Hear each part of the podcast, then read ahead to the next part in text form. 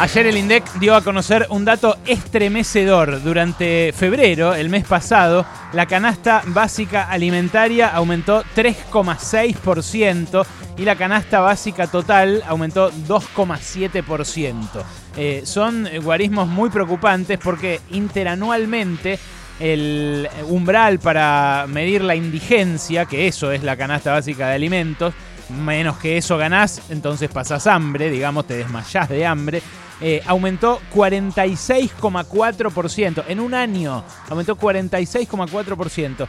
Y la canasta básica total, o sea, el umbral para no ser pobre, aumentó 42,2%. Esto es mucho más que la inflación del año pasado, que fue 36,1%. En ambos casos es más que la inflación. En el caso de la canasta de alimentos eh, es 10 eh, puntos más que la inflación. Pero lo peor es que muestra una dinámica que en todos los casos supera a los sueldos, tanto a los sueldos del sector formal como a los estatales, como a los del sector informal.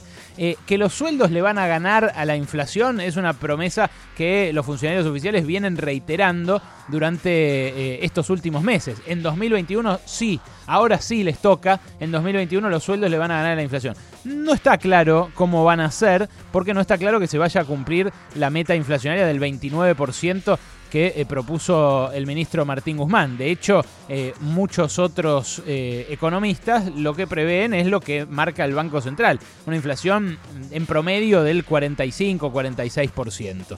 Lo prevén analistas prestigiosos, hay otros que no, que dicen que puede ser del 31-32%, pero en definitiva eh, el consenso es que es muy difícil alcanzar esa meta después de los indicadores que tuvimos en diciembre, enero y febrero, porque marzo es un mes tradicionalmente inflacionario, empiezan las clases y demás, y después vienen eh, meses en los cuales va a haber aumentos de naftas. Ya IPF dijo que va a subir 18% en tres meses.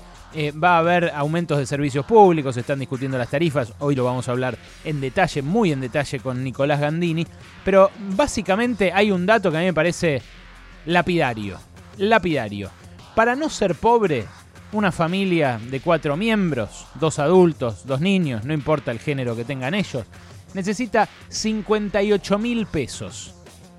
Sí, escuchaste bien. Una familia en la Argentina de dos adultos y dos menores necesita 58 mil pesos para no ser pobre. Si alguien eh, hoy trabaja eh, por el salario mínimo vital y móvil, o sea, trabaja en blanco, pero gana el mínimo salarial por trabajar a tiempo completo, 8 horas por día, percibe 20.600 pesos. El mes que viene sube a 21.600. Pero, ¿a qué lleva esta realidad? A que si en esa familia tipo trabajan los dos adultos, los dos, ¿eh? Los dos, trabajan por el salario mínimo y a su vez perciben asignaciones familiares por sus hijos por 4 mil pesos cada uno, que es lo que le corresponde a los que ganan menos, no llegan a arrimarse a la canasta básica para no ser pobre.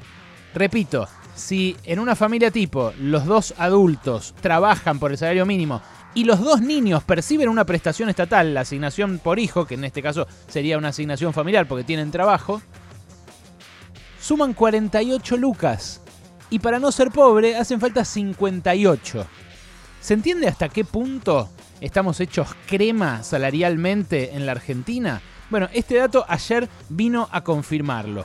Hoy eh, hubo eh, movilizaciones, eh, una movilización del FOL, del Frente de Organizaciones en Lucha, en las puertas de la COPAL, la coordinadora de productos alimenticios, la coordinadora que reúne a la industria alimentaria, en paralelo a protestas que llevó adelante el Frente de Dios Santillán, acá en la provincia de Buenos Aires, pero también en Córdoba, con una campaña que dice paren la mano con los precios, paren la mano con los precios. Eh, va a haber eh, también mañana movilizaciones de barrios de pie, eh, el sector de barrios de pie que está afuera del gobierno, reclamando lo mismo, reclamando una amnistía, un, un alto el fuego en materia inflacionaria, porque lo que vemos es que la inflación no solamente es un fenómeno persistente, sino que además está atacando con especial saña a los que tienen menos, a los más pobres, a los niños, a los jóvenes y a las mujeres. La inflación es más grave para todos esos colectivos sociales y es muy grave que esto sea así, porque esos son los mismos colectivos sociales que ya sufrieron muy duramente la pandemia. Son los que se quedaron sin laburo, son los que se cayeron del mapa, son los que se les acabó la changa, los que tuvieron algún alivio ahora en diciembre sobre eh, finales del año por el, justamente la apertura de la economía y la aparición de vuelta de esos laburos intermitentes, de esos laburos que van y vienen, que aparecen, que pagan más o menos, eh, pero que ahora corren el riesgo de encerrarse de vuelta. Y esto se da en un contexto en el cual eh, el gobierno de Mauricio Macri, que no puede decir nada respecto de esto, eh, le heredó al gobierno actual una situación salarial y de las jubilaciones paupérrima. No recuerdo yo, o, al menos de las series estadísticas que tengo vistas, no recuerdo que haya habido nunca cuatro años seguidos de caída de los salarios públicos y de las jubilaciones, como está a punto de haber en caso de que este año vuelva a ocurrir lo mismo. Ya vamos tres años en los cuales los sueldos eh, pierden contra la inflación. Y llevamos tres años también de desplome del consumo, que es lo que a su vez alimenta la recaudación, alimenta después la demanda y hace que la economía vuelva a crecer. Mira, ayer eh, mostré eh, un dato en la televisión, en Brotes Verdes, ahí en C5N, eh, un dato que habla de hasta qué punto esa devaluación salarial nos golpea en lo más íntimo, en el bolsillo, en, ahí a donde más duele. cuando asume Néstor Kirchner, cuando asume su gobierno en el año 2003, Néstor Kirchner recibe un salario mínimo absolutamente devaluado ese salario mínimo se había dejado de usar prácticamente en los años 90 eh, como referencia, eh, como piso para que nadie se quedara fuera del mundo del consumo. ¿Y cuánto compraba en kilos de asado el salario mínimo cuando asume Néstor Kirchner? En realidad el dato es de enero de 2003, es justito antes de que asuma. Compraba 34 kilos de asado, un salario mínimo de ese momento que, si mal no recuerdo, era de 450 pesos. No, era un poco menos. Después fue subiendo. La primera suba fue a 450 pesos. Bueno, al año siguiente, el salario mínimo, después de eh, una suba fuerte, compraba 58 kilos de asado. Al año siguiente, 68. Al año siguiente, 76. Hasta llegar a un máximo en 2008 de 109 kilos de asado que compraba ese salario mínimo vital y móvil. Después se inicia un declive hasta 2011, pero eh, ahí en 2011 se estaciona en eh, un valor eh, que duplicaba el que recibió Néstor Kirchner, una cantidad que fluctuó entre 2011 y 2015 entre los 63 y los 69 kilos de asado. ¿Qué ocurre apenas asume Macri?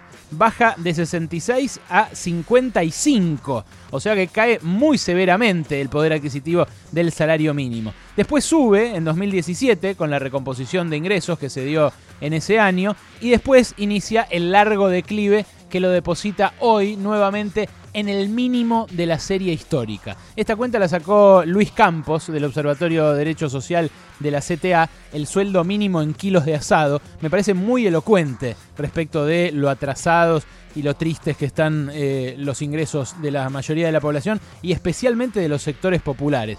Hoy el sueldo mínimo compra menos asado que nunca. Compra la misma cantidad de kilos, 34 kilos 100, que los que compraba en enero de 2003, eh, después de la peor crisis social, económica y política que recuerde esta generación. Bueno, ahora estamos de vuelta ahí.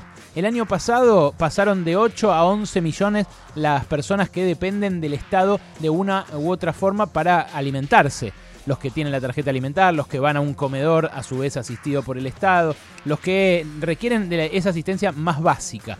Bueno, esa situación dramática empezó a revertirse un poco con el repunte que les digo de finales de año, pero ahora que se viene la segunda ola, vuelve a cobrar actualidad y además se monta sobre la pérdida del año pasado, que a su vez se monta sobre la eh, crisis de Macri, que, eh, atención, y lo digo de vuelta por si hay algún desprevenido por ahí, no tuvo pandemia. Macri sin pandemia nos había devuelto al peor nivel en, kilos de asado por salario mínimo desde 2004, sin pandemia. Después eso se agravó eh, durante todo 2020 muchísimo y volvimos al nivel de 2003, todavía más triste.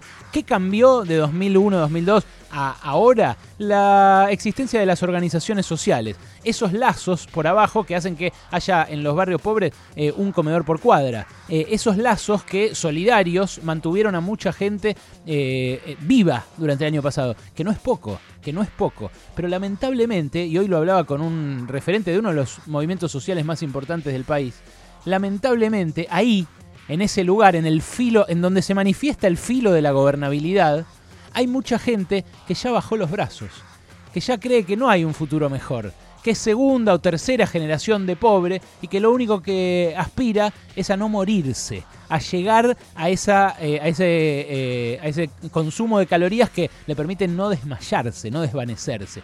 Así de hecho mierda está nuestro país. Así de deteriorada está nuestra sociedad. Eh, este dato que dio ayer a conocer el INDEC debería encender todas las alarmas y debería eh, disparar discusiones adentro del frente de todos muchísimo más ricas que la que dispara la reforma judicial. Discúlpenme si no soy muy institucionalista, pero yo quiero que los jueces nos juzguen bien, nos juzguen bien a los argentinos, que respondan eh, a los pedidos de adopción, que eh, no hagan oídos sordos a las denuncias de violencia de género, que no tarden 15 años en resolver un caso judicial o la quiebra de una empresa. Pero ¿sabes qué quiero antes? Que la gente coma. Y eso es lo que está entrando en crisis de vuelta.